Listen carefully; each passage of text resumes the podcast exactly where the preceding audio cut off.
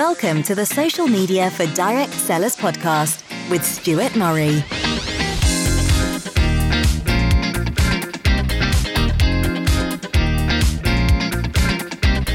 Hi everyone, I'm Stuart Murray, and this is the Social Media for Direct Sellers podcast, a podcast created to help independent direct sellers just like you maximize the potential that social media offers to grow your business.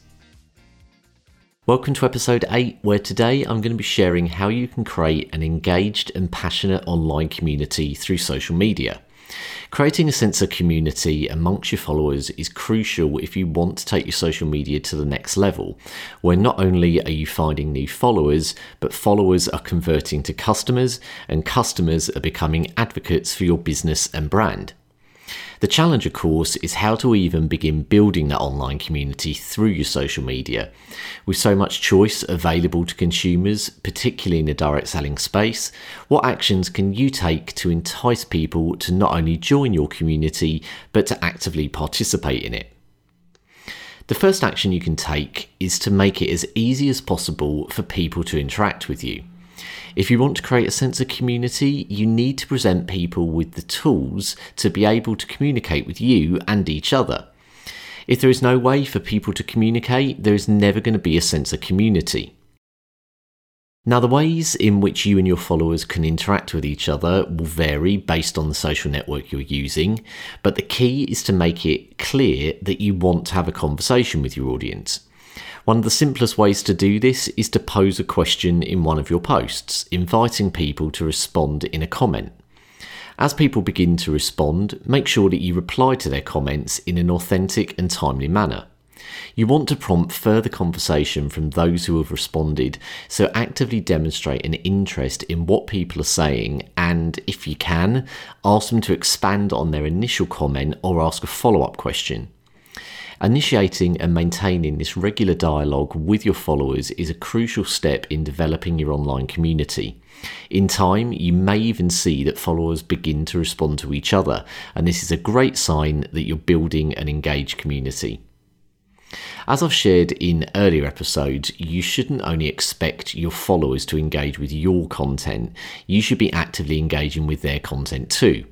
Showing a genuine interest through commenting and sharing will help you to develop a stronger relationship with your followers, so make sure that part of your daily social media routine is dedicated to engaging with your followers' content. There are so many features available on social media that allow you to interact with your followers live video, polls, question stickers, watch parties, groups. Find the ones that work best for you and be sure to use them regularly.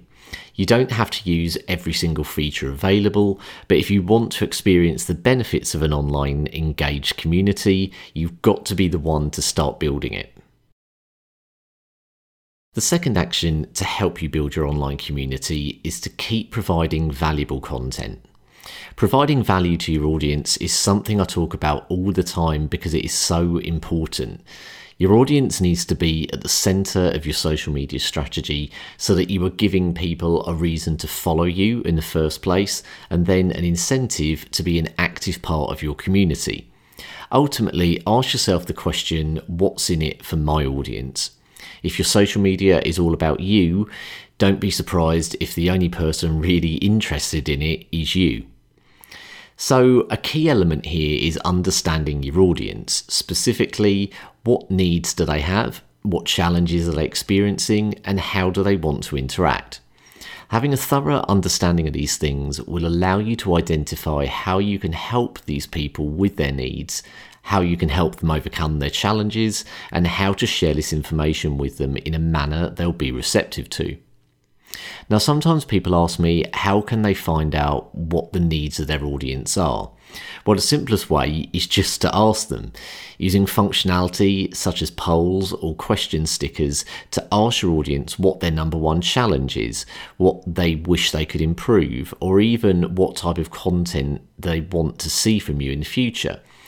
Giving people input into the content they'll see on your social profiles is really powerful as you're actively moving towards a more community based approach to your social media. Once you know how you can help your audience create high quality, impactful content that specifically addresses their pain points, the emphasis of your content should be on helping people, not selling. The truth is that someone is going to be far more interested in purchasing a product if they can see how it will help them or enhance their life. When people comment on your posts, engage in a meaningful conversation with them. Doing this in a public forum, such as through comments, will allow others to also see that you're open, customer friendly, and customer focused. The third action you can take is to be passionate about your offering.